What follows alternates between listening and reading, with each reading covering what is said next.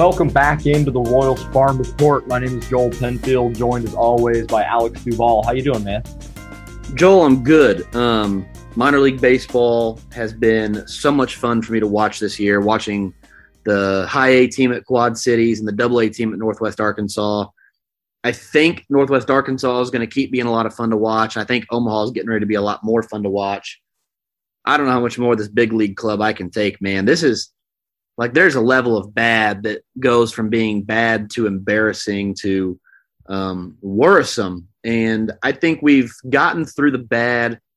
I still think we're currently at the embarrassing level. I'm not overly worried yet, but I'm kind of getting there. I mean, this team just shows they have no fight, they got no heart, they have no talent. I it is it is brutal to watch day in and day out. So uh, my focus, I had the Royals game on in the background because on Apple TV, you can't get um, minor league baseball TV app or the internet browser. So I kind of have to fight a losing battle with he- keeping the Royals on TV while I keep minor league baseball up on my computer. But as long as there's minor league baseball, I'll be good because this big league team is insufferable at times. Yeah, my uh, my wife and uh, one of my best friends from high school, three of us went to the game last night at the K. We actually met up at the game. Uh, didn't know you were going to be there, and one of our other buddies, Seth, was there as well. And yeah, we just sat there for like an inning and a half, just drinking our beer in the concourse because the game was so out of hand in like the third inning. It was like, you know, we're here because we spent our money, but like that's the only thing keeping us here at this point. It's a level of bad that I didn't think I would see again for a long time because we talked about before the season started. Felt like the window was starting to open a little bit. I didn't have super high expectations for this season, but I didn't think they'd be damn near worst team in baseball levels of bad right now. Like there, there's no reason for that at this point. Um, changes need to be made. You all know kind of what those changes are. Make your own inferences, but yeah, I'm I'm trying to keep my focus on what the minor league guys are doing right now because it's more fun to watch. It's a better brand of baseball in a lot of aspects. That's it, you know, and the, and these guys are going to help the big league team get better eventually. But right now, it's like a level of bad I didn't think I would see again for a long time. Yeah, and we'll have once we get through all the draft stuff, our midseason rankings, once we kind of move through all this, we may focus up on the big league club at some point, and there may be actually something. Anyway, I'll save that for later, but we'll get we'll we'll focus on the big league club at some point. But for now, um, let's dive into the low A team there in Columbia. Columbia is fighting for a series split this week. They got Foster Griffin on the mound. Foster Griffin had his rehab assignment transferred from the Arizona Complex League up to low A in Columbia. I'm excited for him. Being a, a hashtag Tommy John survivor myself, um, I really couldn't care less if Foster Griffin ever pitches in the big leagues again. Just happy to see him healthy. Happy to see him get another chance. Um, they're in low A. They're playing right now. It's top of the first inning, so who knows what that'll end up like. But Columbia currently down series two to three, uh, fighting for that series split. Catcher Saul Garza is up with the low A team from the Arizona League as well. Garza was thought to be one of the gems of the 2020 undrafted free agent class. Um, big power, decent catcher. I had Emshoff well above him at the beginning of the season. Um, I had a pretty, pretty set split between Emshoff and Garza, but uh, there were those who thought Garza was better than Emshoff. So we'll see a couple really talented catchers down there. Excited to see how that plays out. Uh, a couple other moves this week. Nate Webb gets promoted to Quad Cities. Um, he'd been he'd been pretty good out of the bullpen. He has a few dominant outings. He has a few outings that were uh, not so great, but more dominant outings and bad outings. He he'll be up to Quad Cities. Nate Webb, just by the way, is a Lee Summit North High School graduate from here in Lee Summit, Missouri. Uh, Michael Garcia also got the call. Uh, Michael Garcia filling in for Jeison Guzman while Jeison Guzman goes and plays in the Olympics for Team Dominican Republic. So um, I think Garcia's there to stay. Like I don't think I, I, he got the call when Guzman left, but I do think he'll stay. Not hitting for any sort of power really this year. He has one home run, handful of doubles. Um, I like Garcia a little bit. The power. I mean, he's a very light hitting 21 year old. So we'll see how he progresses. Um, guy we like quite a bit here at the site. Just, you know, hopefully over the next two, three years, he's able to put some muscle on and hit for a little more power because he's, he's a tall kid, great defender at shortstop, just needs to be a little more productive with the bat. Um, his strikeout to walk ratio this year has been fantastic. So he's in the Quad Cities and Columbia, man, they've been gutted a little bit. So hopefully the offense can turn things around, but um, been been rough going of late for the Fireflies. Yeah, I, am really happy for Michael Garcia. He's a dude that I, I really like. I know you do as well. We had him higher in our rankings than I think a lot of people probably expected. So it feels kind of good. It's a little bit of a vindication for us uh, when someone that we like and have a little higher than most either uh, other prospect sites or maybe a guy that people don't really know and they perform and they're able to move up. Uh, that's a really good sign, and that's it's nice for us for sure. Um, yeah, if, if he can develop any sort of power, I feel really good about his progression. I mean, the kid's got a bunch of tools. He's just got to put on a little bit of muscle and hit and get some loft in the ball. And if he can do that, then I feel pretty good about where he's going to be at. I don't have much more on quad on uh, Columbia other than that. Let's just move on to the Quad Cities, who's just been one of the best teams in all of minor league baseball all year long. Yeah, they just about swept um, the Belwa Snappers, the Beloit Snappers, um, the Snappers from there in, in somewhere in Wisconsin. They won the first six games uh, 6 5, 10 9, 5 3, 6 4, 9 5, and then wasted a really good start from Anthony Veneziano on uh, today, so Sunday. Uh, the offense is rolling. I posted a stat earlier on Twitter. Vinny Pasquantino has one strikeout over his last 50 some plate appearances. That dude has been absolutely incredible to play all year. Michael Massey is heating up to the point where we're going to talk about these guys a little bit later, but Michael Massey and Vinny Pasquantino carrying the offense there in the Quad Cities. Will Klein, Asa Lacy, and Anthony Veneziano continue to wrap up the strikeouts on the mound. Those three have been a lot of fun to watch. There's a lot of walks between the three of them, but a lot of strikeouts as well. So, um, a lot of really good development going on there in the Quad Cities. Noah Murdock has been fantastic uh, since returning from the IL. He hasn't struck out the guys you would think, but he hasn't been hit very much either and his command has been pretty good for a six-eight righty who runs his fastball up into the mid 90s. Um, trying to think, I feel like I had a note on one more guy. Oh, Nick Lofton continues to be really good. I really, really like the way Nick Lofton is swinging the bat. Um, could hit for a little more power, but just in terms of what we thought we were getting from Nick Lofton, he's been very on brand. The Quad Cities River Bandits might look a little bit different this time next week, um, but they have been outstanding as a unit. They continue to win a lot of ball games um, and they continue to be a lot of fun to watch as they chase that high A Central title. Yeah, uh, and by the way, I just googled it while you were talking. It's pronounced Beloit. Beloit. The, the Beloit Snappers. There we go. So I think that's like the third time that they played Beloit this year. I think this is the first time we've actually pronounced it correctly. So there we go.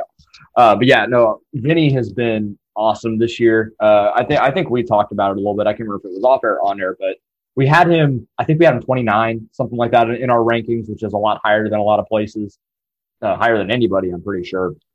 But it, we said he's either to like skyrocket up into our, you know, maybe top 20 if he has a really good year, or he's to completely fall off the map. And we didn't quite know where he was to fall in just because first base prospects are really tough. You know, you really have to hit to have any sort of value, and he's done that. He's been one of the best hitters in high A Central all year. And for a guy that's a, you know, mostly power first type, he doesn't like the batted ball, like the profile doesn't screen that because he only strikes out, he strikes out less than 14% of the time. Weighted runs created plus a 153, you know, an OPS, you know, bumping up toward a thousand. So he, and it's very clear when you look at stats. I think he's hitting bat, batting average is what it is, but he's hitting 410 since like the middle of like the middle of the month. So, or a couple last over the last couple of weeks. So he's a dude that's getting too good for the level. Michael Massey is just smashing baseballs all over the place right now. I think he has what nine home runs in his last 15 games or something ridiculous like that. Like he's been on a tear. He's the guy that deserves a promotion as well. Uh, this team, this team is a lot of fun to watch. There, there's so much talent there, uh, so much projectability. It, it's a really good sign to see a team like this. And I don't think they're going to fall off the map a ton when some of these guys move up. I, I think there's still going to be enough talent there. They're going to be able to have a really good shot to win the high A Central. Absolutely. So let's go on to Double A Northwest Arkansas. The Naturals guaranteed themselves a split. Uh, they are currently up three to two in the series against the Arkansas Travelers. They are playing game two of a doubleheader as we speak. It is not going so well. So, um, worst case scenario, when you're listening to this, the Naturals will split the series with Arkansas. Um, best case, they come back here and win game seven and take a five, four to four to three, four to two, four to two. Yeah, four to two. There we go. Four to two series victory. Um, Bobby Witt Jr. has three or four home runs in this series already. Nick Pratto hit one or two. MJ Melendez has two or three. These guys continue to do what they do. We're going to have a very lengthy conversation about them coming up with Alec Lewis of the Athletic. Um, there, there's there are some qualities to their game that could still use some work, but the overall impact that they're doing to pitchers at Double A is ridiculous. And I don't remember seeing this from a a trio of Royals prospect prospects since like Moose, Clint Robinson, and Haas were all doing it. Like I know back in 2018 in Lexington, these guys were doing some damage with Seuly, but they were striking out over 30% of the time. Obviously not Bobby Witt Jr., but the other big three they had. And Nick Pratto really got off to a slow start that year, didn't do it until late. Matias got hurt, didn't do it, or did, did a lot of damage early, then got hurt this is this is just owning other pitching staffs. I mean, this has been ridiculous. Um, and so again, we'll have a more lengthy conversation about them, but to watch what they have done, and we can throw Clay Dungan into that mix. We can throw Dairon Blanco into that mix. To watch what they've done at Double A this year has been so much fun to watch. And I know we talk about it all the time, so I'm going to get to somebody else real quick, but it has been a lot of fun to watch. Drew Parrish um, nine strikeouts and seven innings pitched. Probably the best start that any Royals prospect has made this year. I'm trying to think of other examples, but seven innings, nine Ks is probably the best they've done all year. Um, running his fastball up to 93 miles an hour into the seventh. I didn't know he had that in him. I did not know Drew Parrish had 93 in him. So that was that was really promising to see. Um, Jonathan Heasley continues to be really good down there. I think he's another guy that I didn't mention because of all the pitching they've already got. But man, like if he got a promotion to AAA, would anybody be shocked? So uh, they continue to play good baseball. They're they're missing a few pieces like to be a dominant Double A team. So I think the record doesn't really show what the top end talent has done. Uh, but man, they lost Rudy Martin, they lost Travis Jones, and they did not miss a beat. They lost Drew Coleman, did not miss a beat. So they keep playing pretty good ball the top top top talent guys on that team keep doing what they do. Um, but again, we like we talked about that they may look a little different uh, coming up this time next week. Yeah, it's yeah. I that I, I agree with all your sentiments here. I don't have too much more to add, but I, I'll just continue to say how remarkable it is to see what what MJ Melendez and Nick are doing. Um, you know, it, it's still it's still amazing. We've we've been talking about it for the better part of the last month, how incredible the the turnaround has been for those guys. But to see them still continue to produce as there's more film on them and there's more data on them and they're still, you know, they're still producing at a really high level. Nick is striking out a little more than he was uh, at the beginning of the year, but he's still doing damage with balls that he is hitting. MJ is just flipping balls all over the place over the wall. Uh, it doesn't feel like there's a there's a significant hole in his swing like there was or holes in his swing like there were in Lexington, Wilmington. He's getting to everything uh, and you know serving balls into into left field and pulling you know outside sliders oh, you know out to, to right field. It's it's really remarkable and his his defense speaks for itself. He he's still he's really really good behind the plate. So lots to like there and. You know, if they, he gets promotion to AAA here soon, it wouldn't shock me at all with any of these guys. Like, but I think I think Bobby's a given, and we'll talk to Alec about that. But there there's going to be multiple guys on this team that are going to go up soon and help that uh, that AAA team there in Omaha. Speaking of that AAA team in Omaha, I don't have a lot to say about them at the moment because I think most of the guys are in their everyday lineup at the moment, like Can- Cancel is hurt. Like most of the guys that are playing are just kind of fill in slash non prospects. Rudy Martin has been really good. Um, Kyle Isbel has really turned things around lately he cuts the ball, and I don't really know how to describe it without showing. Uh, maybe I'll tweet this out, give a better understanding. But he gets like two inside the ball to where you know we want hitters to think opposite field, opposite field, but that's on pitches that are supposed to be driven that way, right? He's hitting even like pitches on the inside corner. He's getting too far inside of, and hitting him to left field instead of yanking him, which he did yank a curveball over the fence today for his eighth home run of the year. So his batted ball profile, like if you look at just how hard he's hitting the ball, would suggest he should be doing way better than he is. The the way in which he impacts the ball, like the spin he puts on it and the launch, and I don't even want to use that. It's like a dirty word, but the launch angle, the attack angle, like he's just not squaring the ball up all the time, even though he's still hitting the ball hard. I know that doesn't make a ton of sense, probably. What really matters is he's hitting the ball hard. He's just not hitting it properly. And a lot of that is kind of what the same thing they said about Nick Pratto last year, or I'm sorry, 2019, that they fixed that's allowing him to drive the ball out of the yard more is not so dissimilar to what Kyle Isbel is doing. So his strikeout to walk ratio is in check. It's um, really close to 0.5, which so one walk for every two strikeouts is pretty good. His ISO over the last month and a half has been over 200, which means he's hitting the ball for a little more power. He hit a home run today where he just yanked a curveball out of the yard. That was great to see. Obviously, he plays good defense. He stole his 14th base today.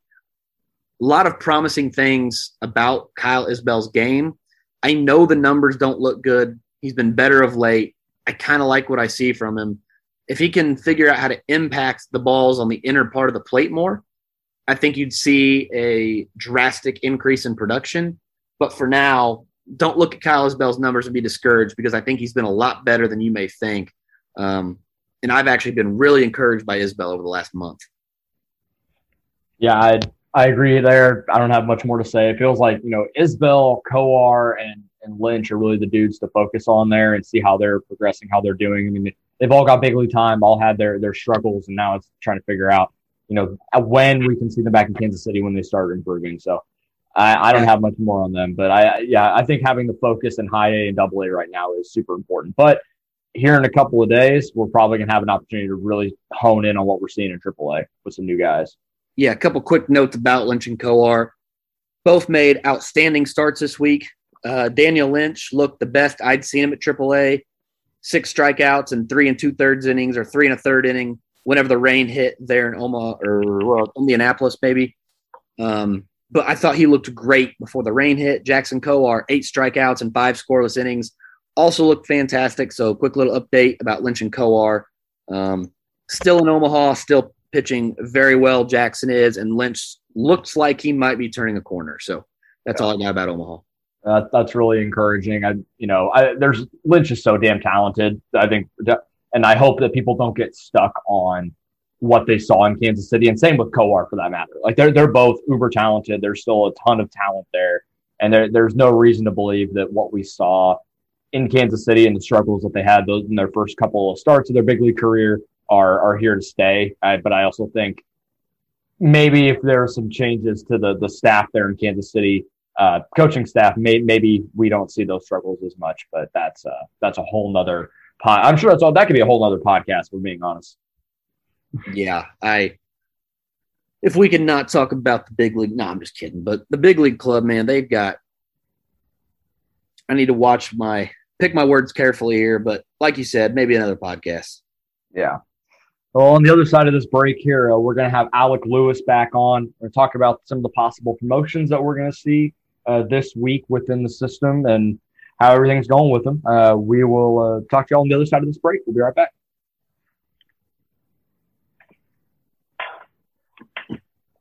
Alex and I are now joined by now three-time guest Alec Lewis. Uh, he is the Royals uh, beat writer for the Athletic, and he's going to come on and talk about uh, some possible promotions we're going to see here uh, pretty soon within the organization. How's it going, man? I'm good. I'm good. Thank you guys for having me. Third time. Wow. Um, got to make it more often or something. I, I, don't know. Maybe that's too many. People are annoyed at this point of hearing my voice, or I, I don't. I need to be more uh, constructive. We'll see um, how people react. No, thank you guys for having me. It's uh, it's a pleasure. It's been a crazy year in terms of what's happened at the big league club, what's happened in the minor league uh, side. So it's been uh, interesting to cover to write about, but fun uh, as I know you guys are having fun. So happy to be here. Well, we're, we're having fun not having to, to cover the, the big league team. I'm, I, you're getting paid to, to write and talk about baseball, so it's not like your life sucks that much. But uh, no, but with how things have gone recently, I can't imagine it's been easy.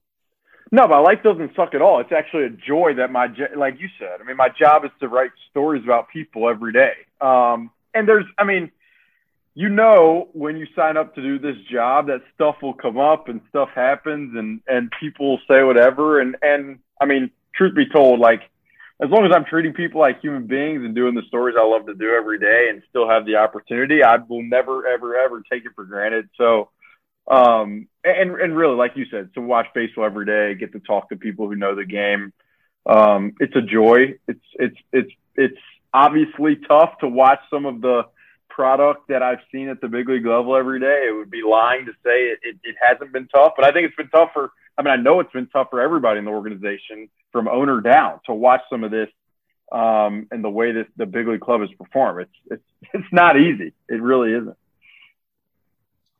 Speaking of being tough, I think things are going to get a little bit easier to watch here in the next year or two. And I think a lot of that starts with Bobby Witt Jr. at Double A. Dayton Moore and company have said several times that they want to watch a hitter dominate a level for a month before they consider moving him. We've seen them move guys after the futures game before. I think the point of the scheduling not working out makes a lot of sense. Bobby Witt Jr. goes back to Double A, hits three home runs this week over the last month or so. So this is since um, this is before today. Uh, this is even since May 12th. A 161 WRC plus. His strikeout rates down below 23%. OPS right around a thousand. Like, I think it makes too much sense for him to be promoted. So if you're listening to this on Monday, it makes too much sense for him to be promoted today. So I'm like, I'm almost like cautious about being optimistic. Um, but it makes too much sense, right? I mean, like, give me a one, scale one to ten. What? How confident are you that Bobby Witt Jr.'s next game will be played in Omaha? Yeah, I think I'd say seven or eight, probably. I mean, look, I think the the big thing they wanted to see, and the reason they started him at Double A, I think they believe they they probably probably could have started him at Triple A, and he would have he wouldn't have sank, he would have swam, and I think they they believe that. But I think there's to your point, within the organization, there's always the belief that you dominate a level. You never worry that maybe I didn't accomplish enough at the level before. And with him to go to double A, which is really, to be honest, with the talent level in that, I mean, at that division, it's, it's really high for him to, to dominate the way he has, especially of late. And then to, to dominate against pitching that you've already seen. So they've seen you, they know what you're looking for. They made adjustments then you're adjusting back to them. I mean, that's that's like big league stuff right there. Um, I think that's really what they've wanted to see from from Bobby, from Nick, from MJ. I mean, I think they they bought it last summer with what they saw at the alternate site. They bought it this spring. They bought the way they started the season at, Double A. Um, but then when you see them adjust to the pitching that they've already faced and dominate the way I think all these guys have, really, um, it just gives you that much more confidence that you, you could bump a guy. And so I think, I mean, with Bobby and, and, and with a lot of the, I mean, it, whoever we might mention, it just makes sense that they've proven it. They've proven it again. They've proven it after they've been adjusted to. And at that point, um, especially when defensively it works out and there's opportunity, it just, it makes sense for sure. You mentioned Nick Pratto. Nick Pratto's strikeout rate is up close to 29%. And lately it's been even higher than that. I have a conspiracy theory. So, A, Nick Pratto's swinging strike rate is not nearly as high as his strikeout rate. So, it would suggest positive regression coming in that form. B, I've noticed, and there's no there's no box. So if you if you guys don't watch minor league baseball, sometimes the feeds you're getting an angle from like behind the shortstop's head, or from like a sky cam behind home plate. But I feel like, and maybe I just never noticed it before. Maybe it's always been this way that the umpire strike zones are semi significantly bigger this year in an attempt to protect the pitchers after not having a 2020 season. So I'm not saying they're like it's a conspiracy. They're just said, hey, we're going to open the zone up a little bit, try not to make these guys throw a ton of pitches. And if it hurts the hitters a little bit, well, swing the bat a little more. Like we don't tell you, but we got to protect the pitchers. Maybe I'm just crazy in any case, I think the strikeout rate is a little high. I also don't think it's as high or it's as worrisome as maybe it implies. He has still absolutely raked all year. Uh, 15 home runs, uh, weighted runs created plus over 160. Is your confidence level seven or eight for him to be in Omaha this week as well? Yeah, probably. And and you mentioned the strike zone. I think there's just when you combine like the inconsistent with maybe some guys have bigger zones, maybe some don't, and there's inconsistency. And and he's a guy who's very selective in terms of like what he wants to hit because he wants to hit it hard.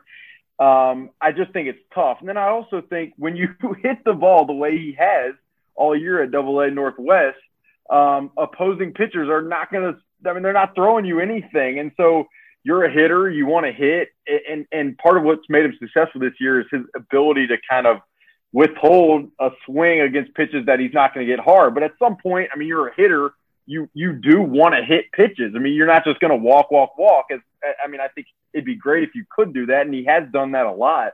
Um, but I think at, at times you just you want to hit, so you might swing out of the zone a little bit more more than you probably would or should in in, in normal circumstance with pitchers who are not afraid to pitch against you. So I think there's part of all that, but um, I mean, I think if you just look sample size with it and what he's done the entire year, uh, I mean, he's just been a force in the middle of the lineup. And and I mean, I think I often forget just still how young he and MJ really are. I mean, they were picked in 2017, so Royals fans have seen them for four years now and they've had they've seen the ups and downs, and it just feels like you've been with these guys for a long time, and they must be. But I mean, still what 21 years old, 22 years old. I mean, these guys are still young, even for that level. And so, um, I don't know. Just we could talk about the the bounce back he and MJ have made, and and uh, probably talk about that for a long time uh, with this organization, the hitting development staff, and and really the work they put into. Uh, but yeah, I think overall, um, it wouldn't shock me at all to see see them get the bump for sure so you you mentioned you said seven or eight. I'm at like a nine or ten, which feels way too good to be true. So I'm like I'm wondering if I'm like overthinking this. Like, is it is this does it make too much sense for them to be on their way to Omaha in order for them to move? If they move right now, I think I looked today that Northwest Arkansas has exactly as many players as they would need to fill out a lineup, meaning somebody's coming up I think the two obvious names that we keep mentioning at IA Quad Cities second baseman, Michael Massey, first baseman, Vinny Pasquantino. Alec, it makes too much sense. Like, this is too obvious. it makes too much sense. Pasquantino goes to first base. Michael Massey goes to second. Clay Dungan goes to short. We don't miss a beat. We'll talk about backfilling at Quad Cities in a minute. But in terms of Quad Cities, Northwest Arkansas, move those guys to Northwest Arkansas and Omaha it makes too much sense. It is too obvious. So my confidence level in those guys being moved up, also like a nine or a 10. Michael Massey in the last, I mean, this is really since May 23rd, weighted runs created plus over 170, uh, strikeout to walk ratio over 0.6. Vinny Pasquantino has been doing this all year. We don't even have to get come up with random splits for him. Yeah, how many home runs do you have? 70? Yeah, close. If you count if you count the doubles, I mean, he's got 13 home runs, 20 doubles, and a handful of triples. Yeah. Like, and by the way, his strikeout to walk ratio on the season is almost one. He has struck out one time in his last 52 plate appearances. I mean, that's pretty. You want to talk about seeing a guy dominate a level? These four guys have done it. They fit the bill. No ifs, ands, or buts. So, if you're watching, if you're listening, if you're paying any kind of attention, let's just assume that it makes too much sense for these guys to get promoted. If they don't get promoted, how should Royals fans look at this? Because I look at this as this is the time to move them. If they don't get moved, like I disagree. So defend maybe if if you're listening to this on Monday and Tuesday these guys are in their same lineups, defend the position of keeping them where they're at. Yeah, um, and people are going to like me defending the Royals. I know that's a, it's a big uh, common theme. Uh, no, I mean the truth be told, like I think the only way that happens is if they have some proprietary something that they're saying, or, or maybe not proprietary in terms of just like an analytical hard hit something. Maybe it's just a, a makeup type thing, a um, I don't know, movement profile type thing. There, there's just, I mean, they have so many. We, we talk all the time about analytics, and I was thinking about something the other day. It's like there's buckets of analytics from a qualitative standpoint, and that's like the the mental frame of mind. That's the performance, their their movement patterns. I think with their body, and then there's like obviously the hard hit rate data. And so the Royals have a ton of that. They have nutrition information, all this stuff that goes into it. Um, and I know I'm like just blabbering, but I think the only, I mean, tr- truth be told, you mentioned Michael Massey. This is a guy I've heard. I mean, going back to the instructional league, I remember uh, Royal assistant GM JJ Picollo tell me on the record like this is a guy who really impressed us with the way his his bat works. The fourth round pick from 2019. Obviously, he's older. I think he can handle another level without a doubt. He's older than even Nick Pratto, I think, and MJ Melendez are. So, um, yeah, to me, it, it just it, it does seem like pretty obvious and fitting. I mean, you have enough sample size of where they're at. Uh, again, you've seen them kind of counteract pitching. They face guys six days in a row. At, at, at some point, I yeah, I think you push guys, and, and they've accomplished enough. I don't know, 13 home runs and however many doubles you said for Vinny. It's to the point where it's okay. Let's let's sink or swim at another level. I think it, it makes sense. So the, the the defense for the Royals as uh, the one who the man who I think many people think is is here to hold their shield. No, I think it would just be some kind of data point that I just can't grab myself. I think if we're if we're looking the maybe the one defense I would have is if we're looking at other guys like maybe this isn't unique to these four because MJ Melendez in the last well I mean since since May 15th so we're talking about 2 months of a sample size a strikeout rate under 22% a walk rate over 11% and a weighted runs created plus over 150. Clay Dungan has a strikeout rate since May 28th, so well over a month, under 17%.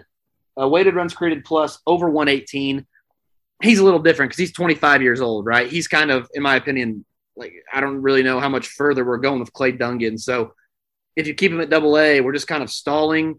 So I would I would argue he's as due for a promotion as any of these guys, even with less production overall. And then Dairon Blanco in center field. Dairon Blanco since June 1st. So you're talking uh, a month and a half now. A strikeout rate of 13%, which was worrisome for him coming into the season. Just very raw. I didn't really know how he was going to handle the plate. An OPS over a thousand and a weighted runs created plus over 170. If I was going to make the argument that maybe we don't move guys around too much, is there are so many guys who you could argue. Yeah. I mean, you know, they say we want to see them dominate a level for a month. I just rattled you off seven that are tearing stuff up. I mean, seriously, how do we how do we make sure we protect other players in the organization without doing a disservice to guys who probably deserve a promotion of some kind?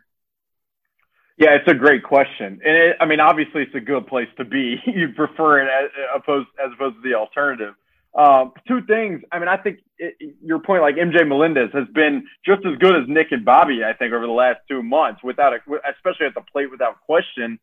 I mean, if you bump him up and you want him to catch, I mean, Sebastian Rivero's there. You want to catch every day too. So then, it, obviously, it becomes it, it just becomes tough. I mean, Dairon Blanco. It's funny you bring him up, and I remember they made the deadline deal. I think it was for uh, Jake Diekman yeah, um, and, and, it was Ismael Aquino and, and Dairon Blanco, and I you hear about these guys, you get scattering points, whatever. But when I was in Northwest maybe three weeks ago, if you'd have just told me like, don't you, I don't know anybody on this field, and I'm just going to watch all these guys and say like, who do you like? And I'm obviously very rookie minded in how I'd evaluate, but I mean, the I mean just the the the bat speed and I mean obviously the the regular speed. I mean just just he just jumped off the page. Like just if you're watching Darren Black, you're like, who the heck is that guy? Because it's incredibly impressive. Um, so yeah, to your point, I mean, you you want to um, you want to reward guys. You don't want to obviously play favorites. You know, there's a lot of uh, leadership elements at play. I think that this organization thinks about of like a guy takes the baton and can lead for others. I think they think about that. Um, but again, I, I go back. It's it's a good problem to have. That um, I mean, I know like JJ Picollo and his staff sort through and think through all this stuff pretty pretty much daily, and and they're in tune to these guys as much as everybody. Um, so I think that they'll they'll make the decisions with the data points that they have, and it won't be random. I mean, what they do, I think, will be very calculated. Uh, another, a couple other guys I wanted to mention. See if um, I wonder how they're handling the the big league club at the moment because with Soler, with Wade Davis, I mean, it would be easy to go, what the hell are we doing? Like, why? What are we doing at this point? I mean, Jorge Soler has been indisputably awful with no signs of progression. Wade Davis, love the guy. I mean, what he did in those, are, are we paying it backwards? Like, I, I mean, so like, I get the fan frustration. I also understand from Royals perspective of why you would hold on to them until you can't physically get a return for them anymore. Because if they go on July 30th and do something for the Cubs, and you're like, well, if we would have held on to him for two more days, maybe we could have got a bucket of right. I mean, like I get it, but at the same time, Tyler Zuber is just massacring hitters at AAA. we have Dylan Coleman, who looks really good. Edward Olivares, I case stated already. Um, Grant Gavin, Grant Gavin, Gabe Speier. So what yeah. are what do you think it's going to take at the big league level to get these guys some time? Is it? Do you think it's as easy as saying the calendar turning to August first? Like, I mean, is it? Is, or is that kind of what we're waiting for? Yeah, I mean, truth be told, I, I, you just listen to the way they talked at the end of the break, the the first before the break, and it, it was still as if they wanted to establish the winning and and start to win and compete and, and still just provide like I don't know, inject a sense of like energy within the entire clubhouse. Um, but I mean, again, you come out and you lose two of three to the Orioles. At some point, it's just I, I, I just think it has to flip to development. And I think it, I mean I if you're asking me, I would that would have happened a long time ago because I just don't know if this entire year you I mean as much as they talked about contending and even if Mondesi had stayed healthy, et cetera, I just still think it would have been such an uphill battle. So to answer the question, yeah, I think I think it's just them getting to whatever it takes to get them to the realization that no longer are we here this year probably to to really contend and compete. Obviously, they're 18 games below 500. Again, to this point, I don't know what it's going to take.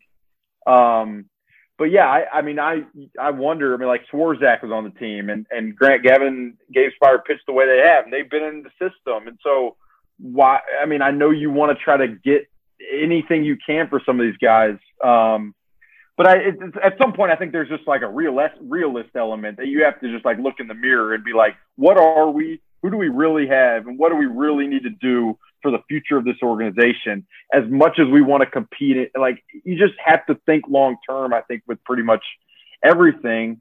And I think so often over these last few years, like you're trying to balance the long term with the short, and it just becomes hard on everybody because you have some who who get frustrated with not being able to succeed in the short, and then some obviously you, you need more for the long term. It just becomes tough, and I think that balance. I wrote about this after Jackson Kowar debuted, and there's so much intensity in that clubhouse, and a guy comes up and there's so much intensity, he doesn't perform, and then the intensity just magnifies. It's like, is that the best mode for a guy coming up? It just just have a lot of questions with that. Um, and I think it's it's one of those things that there's no number to be put on it, so it's hard to really evaluate. Um, but at some point, yeah, you would think like Grant Gavin, if he continues to, to succeed in spots, Gabe Speier, Tyler Zuber for crying out loud. I mean, if he's gone down and got his control right, I mean, they could use another guy who's who's fresh. They've they've worked these guys like crazy. So yeah, I don't. I, I guess it's ca- the calendar turning. I don't know. I mean, we got 12 days, so I guess it's not that long, but you would think it happens soon.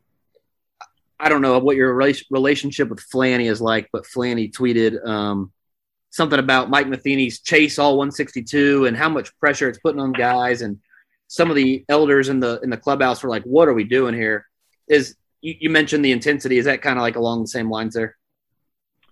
Yeah, I mean, I think so, and I I I, I can't speak to Flanny and, and what he said on that. Truth be told, I just look at it from like my speculative outside perspective. Like I know they want to win every day and they want to do that because of what they heard from the team in 2020 and 2019 when, when this coaching staff took over.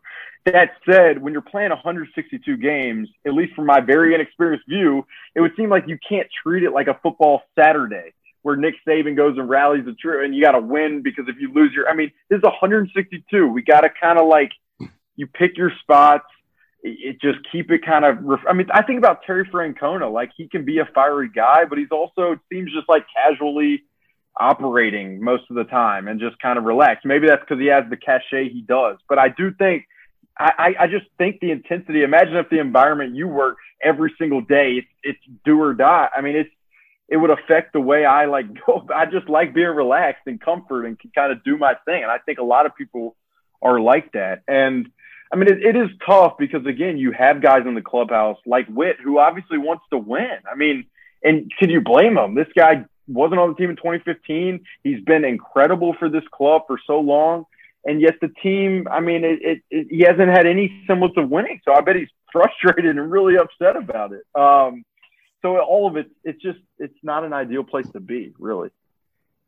So, and this is a question I'm sure that's been on a lot of fans' minds as well, even really going back to March when in spring training we were seeing what Bobby Witt Jr. was doing and the man, you know, the rumors of like management and players pounding the table for him to be on the roster. If he goes, should he go to Omaha like we think he's going to, and he mashes for the month of August and continues to do Bobby Witt Jr. things, what he has done all season long, proving how good he is. Do you think there is any possibility that the team could just go, here's your cup of coffee. Let's see what we got in you right now.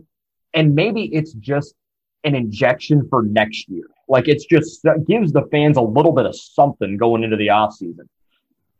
You know, I it's a this it's probably a false equivalency, but I like the Seattle Mariners as well, and they call up Kyle Lewis in 2019 at the end of the year and kind of gave him his run, and he had a really fantastic run there for a little while, and then he goes into 2020 wins Rookie of the Year and gives Mariners fans a little bit of hope when you still have guys like Kelenic and Rodriguez coming behind do you think that the Royals could do something like that? Or because they're so far out of it at this point, is a worth starting the clock now for a guy like Bobby Witt Jr.? Yeah, I think you could argue either way, and I, I would understand it. I mean, you said the injection for fans. I, I think, like, how much could it benefit Bobby if he's raking at AAA in August and you could at, you, you could promote him in September, let him face big league pitching in somewhat of a relaxed environment, see how it goes, if he if he performs really well, great. He has confidence going into 2022. If he struggles, well, guess what? We have an, a whole offseason to think about what happened and what we need to do to get him right for 2022. So that would that would make a ton of sense to me. Um, to be honest with you, I, I think that's probably the route, the, the human being route you would go. But that, that said, I can understand why someone would be like, "Look, Alec, like as much as they talk about 2022." What are the real odds that this team contends in 2022? Probably pretty small unless the young pitching develops, I think, the way it would be great to see develop. I just don't know how much it's possible. Um, and, I think if, if you can't contend in 2022, I think you got to start, you got to be smart with it. And I think that's smart beyond just Bobby Witt Jr. I think like if, if Whit Merrifield's contract goes through 22 and then you have a, a club option for 23 that's expensive, then then is it worth keeping Whit all the way through? Is it worth trading him at the deadline? I mean, I think you really have to look yourself in the mirror in these next probably 12 days or what have you and think about um, just just the roadmap of of where you want to go next because um, these decisions are really important for the future.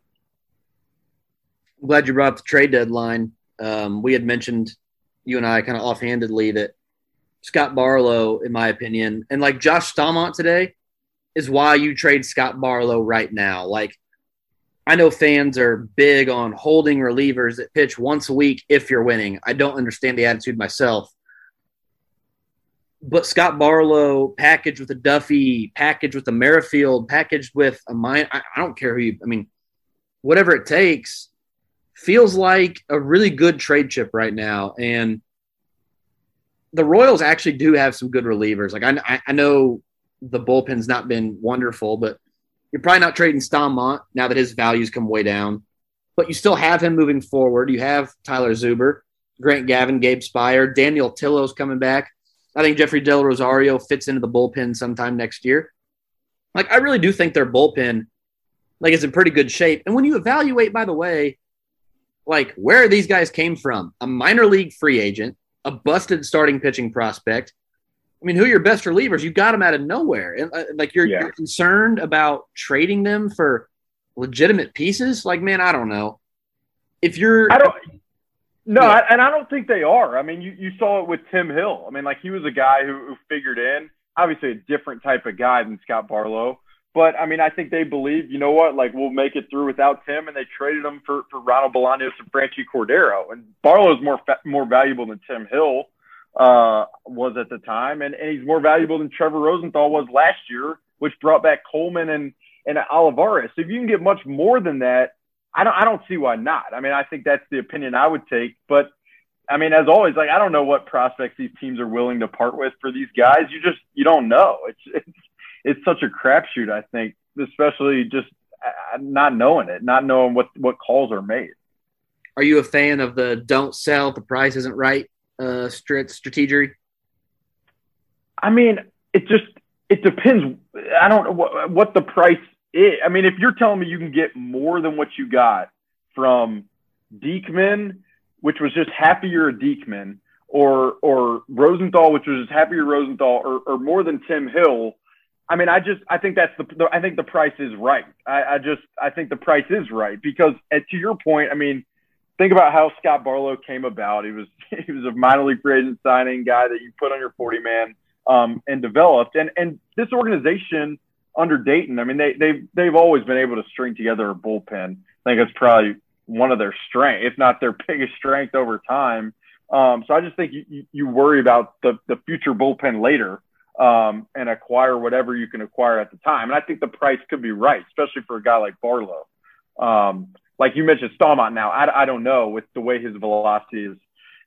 it's like been it's like a seesaw, um, 93 and 100. But uh, I think Barlow is a guy. I, I just I would imagine a guy like that who has three pitch mix and the years of control that he has, you you could get good enough value back. Well, for a guy like Barlow too, he's shown he can close out games. He can go two or three innings if you need it. He can go in the fifth or he can go in the eighth. Like teams will overpay for a guy like that that you can use as a Swiss Army knife in your bullpen. It isn't just a I throw in the ninth inning if we're winning and that's it. Like he will he'll just take the ball and go and shove. Yeah, and and he can bounce back the way he can. I mean, he's versatile in that way. I mean, his his arm seems to I don't know be rubber in some sense. It's it's yeah. I think um I mean, Scott's a guy. I mean, I, he's one of the greatest guys in the clubhouse. Everybody would say that. They all love him. So th- there's that element too. And I just, it, it, obviously it hurts to lose a guy like that. Um, but again, I think if you're thinking long term and 22 and 23, really 23, I mean, what's going to benefit you most then?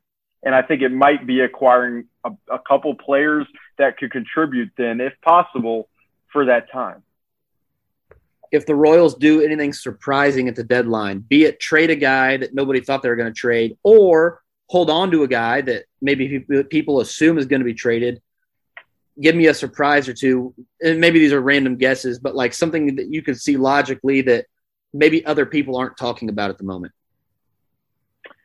I mean, we haven't really talked about trading Nicky Lopez. Um, nobody's really brought that up. Uh, and I, I, again, I mean, there are a lot of questions. What could you, what could you recoup for something like that? Um, a guy who the sample size isn't great, but I mean, he, he's an incredible, at, at worst, just utility player. He, he plays great defense on both up the middle spots, and he's hit the ball lately. If you believe that's going to continue, um, I mean, maybe that's that's worth something. So I, I I don't know if they would do it. I know they Mean, they love just what he brings to the table every day, and as they should, because honestly, of all guys to watch this year, he's been about as fun as they come on this Royals team. Um, but I mean, I think I think he could be a guy. Other than that, I mean, I don't know unless an offer came across for for Benintendi or Santana. I'm not sure. I mean, both of those guys are on two year deals. Um, I don't know if both of them will be with the organization through 23, 24, but but I mean, maybe if you don't believe one's going to sign long term, now could be a time. I, I, I don't know. Um, but I think the Nicky Lopez one, just because of the way he's performed of late, it's just kind of an interesting, uh, interesting option. I think. My my surprise was Santana as well. I think they've got guys that they've. Uh, I don't know who Ryan O'Hearn has pictures of, but they seem to love that guy. So between Ryan O'Hearn and Ryan McBroom, I think you can get by at first base. Um, in a, in a season where you're going to suck anyway, it makes room for Pratto at first at Omaha. And I think the Yankees make like this is my dream and this is unreal. Like none of these are ever realistic. But like if I was Dayton Moore, what I'm trying to do is trade two of Barlow, Santana, Benintendi, or even Whit Merrifield, and get a arm and Anthony Volpe from the Yankees. Now, obviously, like I said, those unrealistic. It's not worth even really talking about too much. But I say the Yankees because they are under a lot of pressure from their fan base. Luke Voit isn't hitting like he was. He's really a right on left guy anyway. You insert Santana, a switch hitting on base guy into that mix. You put an athlete like Merrifield into that mix. You give him another guy that can help out in the outfield like Benintendi. Whatever that looks like, um, I think the Yankees need a lot of what the Royals have. I think the Mets make some sense in that regard. But I think the Royals have too many pieces that are that make sense to trade to not do anything. Like there's no way you can look at this team, what you thought they were going to be, and think this is a fluke. We'll just do it again next year. And maybe that happens. Like, but I think it's bad process to go into 2022 thinking, oh, this will be fine. We'll just wash the board and then try again next spring. Because if you do that, if you go into 22, 2022 with this same roster for the most part, and even if they went out and signed like a Trevor Story, which let's not kid ourselves, but let's say they did. let's say they made a big move and that's all yeah. they did. I don't think it's going to be enough. Like if the team sucks this bad again next year. So, man, I don't know what it looks like, but, and I've been on the defend Dayton Moore train and I still would. Like, I don't think you should, like, they, they could do this again next year and I would not be under the fire Dayton Moore train, but I'll be in the minority. Like, I, I don't think very many people would be on the train with me defending him. So, man, if, if you're the Royals at this point, you've held on to Whit Merrifield this long. His value is literally never going to be higher. You kind of owe it to Whit to, to put him on a contender or build one for him. But I don't know how you can build a legitimate contender in the next two years without trading him unless you're willing to unload the pockets in the offseason. Yeah, I think the only thing that I mean, I think you're right. I was I was thinking about earlier, like if if they just run it back next year. I mean, like what what would that signal? They, I mean, they really. Is it possible? I mean, it, just to run it back, I just can't imagine if they went with the same group. Um, even with Bobby Witt Jr., it just I just don't know how people. I mean, maybe they do it. Maybe they have that much faith. I don't know. Um, I think the one thing about like trading a Santana or trading a Benintendi or trading a Whit and this is speaking from the process I know they have, um, is they, they believe strongly that when you bring a guy up the level of Bobby Witt Jr. and, and Nick Pratto, you want veterans who, who can give professional at bats, who have the veteran presence in that in that clubhouse that can really be like potent voices for those guys to be around and look up to. And so if they don't get rid of Santana or Benintendi or Whit, I think that that it's it's part that probably the, the value that they would mean for a guy like Bobby or Nick. And I think it's part, it would also part be just the, the prospects they covet weren't available. And, and again, like we never know really what some of these deals are. I mean, I, sure you hear stuff all the time and, and stuff comes about, but, um, yeah, I, I was thinking about it earlier today. It was like, it's going to be interesting to see what they do because I think it signals a lot of how they feel about this next year and, and 2023. And I say that so many times, like over the course of the last two years I've been doing this, I always say like what they do here is going to be interesting to let you know how they feel. But it, it, it always does. I mean, it really always sheds a lot of light on like where they see their contention window type thing. And I think, um, so I, I think it'll be really interesting. It, it, it's, it's just crazy. I mean, it's crazy that Jorge Soler, we, we don't even talk about in the conversation with just how the struggles that have been. It's just it's just a mind blowing thing, but it's unpredictable. Joel, you got anything else? No, I think we hit everything. Um, Alex, once again, thank you so much. Uh, you're, I think you might be the first three-time guest. So let me see if I can come up with something here. As we've done baseball history, I think we uh, had Vinny on a third time, but we lost yeah. the take. Yes, that is correct. Um, so you're the first like actual three-time guest that actually we have all three. We'll be three for three on the recording, so I think we'll be all right. Um, let's go with you're stepping in the box against any pitcher in baseball history. You don't, yeah, I'm not asking you to try and hit it, but just to see the stuff. Who is it? Wow. Um, first off, I mean, I'd be scared. I, I, I don't know if I could do it. I mean, I used to be scared. I used to be scared stepping in there going against 55. Like, I'd be like, all right, I'm, if I get hit, this is going to be tough. And I'm just speaking so I can stall. Um, I mean, I think seeing DeGrom would be ridiculous. And I, I know I'm saying that on a day where he's now forearm tightness because it seems like he's pushed the bounds of like what an arm could actually do on a consistent basis. So if he's hurt, like, it, I mean, truth be told, I mean, what he's been able to do is not something that's ever been done. So we might learn that you just can't really do that. But I think standing against him current, I mean, I, I, the easy, cool answer would be like Satchel Paige. It just, I think that would be, um, my dad loves Satchel Paige. That would be kind of legendary. Um, but yeah, DeGrom, just like you hear about what these guys go through stepping in that box against them, and it sounds crazy. So probably him my buddy described him as Greg Maddux that throws 102. Like, Which doesn't, it's just not even real, but it is. Like, it's yeah. Uh, it can just put it, you know, 102 on the black and then throw a 94 mile an hour slider, just dead zone where no one's going to hit it. It's, it's stupid.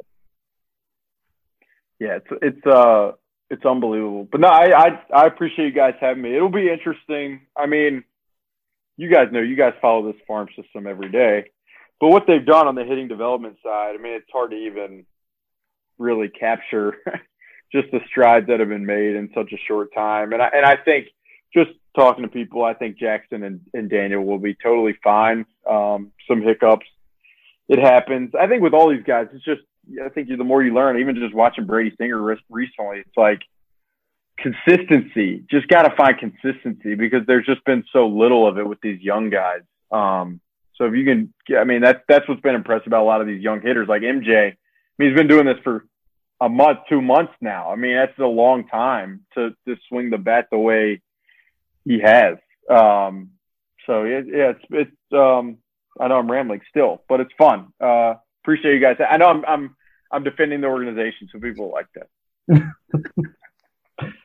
Alec, you do an awesome job. Don't let Twitter trolls. It's just a bunch of bull. Like and everybody get seriously go go subscribe to the Athletic. It's five bucks a month. You get all the stuff Alec does and all the other great work following uh, all of your favorite teams and, and sports there. So subscribe subscribe to good journalism. I promise it is it is well worth it. Uh, thank you, and uh, let's make this a fourth time here soon. No doubt, no doubt. Anytime, guys. Keep, stay keeping me updated on uh, the guys that I should be looking out for. I appreciate it. Absolutely. All right. Thank you to Alec Lewis of The Athletic for joining us. Uh, talk about some potential promotions. Um, always like to get Alec's insight. He travels around better than, and maybe I'm unfamiliar with the work other beat writers do because I have a better relationship with Alec than the other ones, but he, he travels around to these minor league sites. He goes and visits with the players one on one. You know, really does make an effort and make a point to get in with the minor league guys and build those relationships to to better inform us what's going on. So um, really appreciate his his insight, his takes uh, coming on. Um, again, if you guys are listening to this on Monday, the is that what tomorrow's the 18th? So oh, it's the 19th. So if you're listening to this on Monday the 19th, we're recording Sunday night of the 18th. Um, hopefully, we have some action. Uh, we'll be reporting on anything that we hear. We'll obviously be looking out for the same info you guys are looking for. So if I had to bet money, I would bet that Bobby, Nick, Michael, and Vinny are all being promoted here relatively soon. So, uh, yeah, you guys enjoy your week. We will be back sometime next weekend with another episode, hopefully recapping Bobby Witt Jr.'s first week at AAA Omaha. You guys take care.